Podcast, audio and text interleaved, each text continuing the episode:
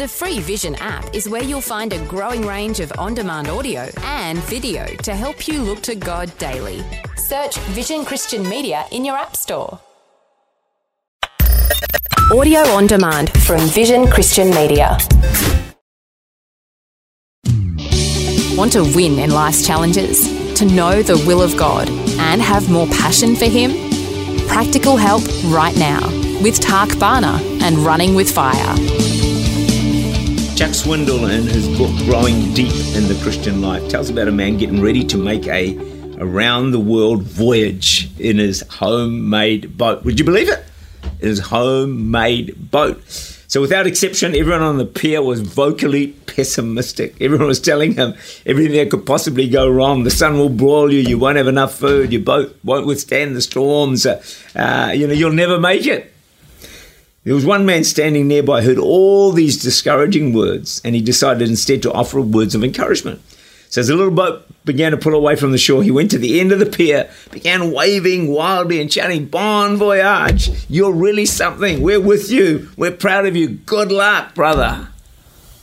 In a sense, aren't we all in a little boat that we've made on a long journey through life, not knowing how it's all going to work out? We're going to face challenges, setbacks, disappointments. As we cross the ocean of life, we need to hear voices of encouragement to help us keep going and to complete our journey. We don't need people who are all negative and telling us how hard it's going to be and maybe we're not going to make it. Research shows us that one of the greatest needs of the human heart is for encouragement. It makes us feel appreciated, it makes us feel of worth and it puts courage in us to keep on going. Encouragement has been called the oxygen of the soul, the vitamins of the human spirit. With plenty of it, we're going to do a whole lot better in life. Without it, we may just struggle. We will struggle, and life will be so, so much harder. The great verse, 1 Thessalonians 5, verse 11. Therefore, encourage one another and build each other up. Encourage one another. So, our goal needs to be building others up, lifting them up, strengthening them, not knocking them down, not putting them down, not criticizing. I think we grossly underestimate the negative impact of criticism and judging other people. Don't go there. Let's be encouragers. You know, if you become an encourager, here's my suggestion. My thought people will flock to you like a magnet. Well, why would that be? Because people struggle so much. People are so desperate for encouragement. They find someone who's an encourager, they're going to walk into your room and hope you're going to say, thinking that you're probably going to say something nice to them. And uh, so you'll draw people to you. And, you know, in churches everywhere, we need to intentionally every church develop a strong culture of encouragement. Oh my goodness, we could do that, it would be a magnet to an unsaved, lost world desperate for words of encouragement. You know, because challenges lie ahead, battles, people face them.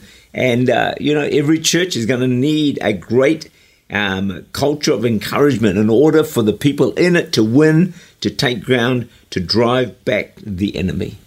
As you listen to this, you might be saying, yeah, but I'm just not naturally an encourager. As I'm speaking throughout the rest of this week, why don't you just throw up a quick prayer right now?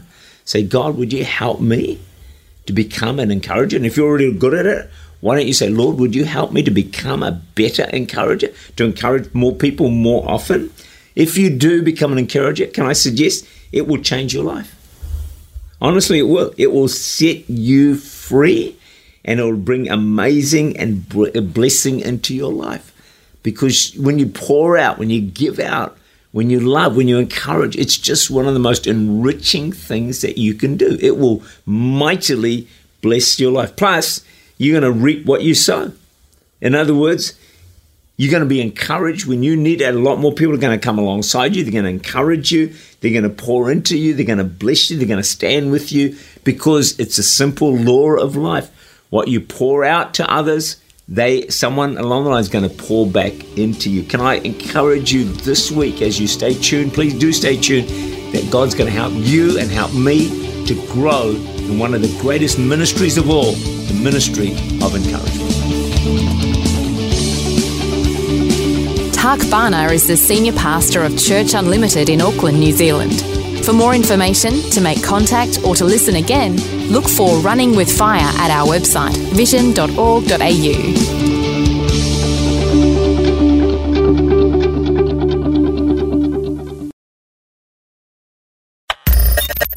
for taking time to listen to this audio on demand from Vision Christian Media.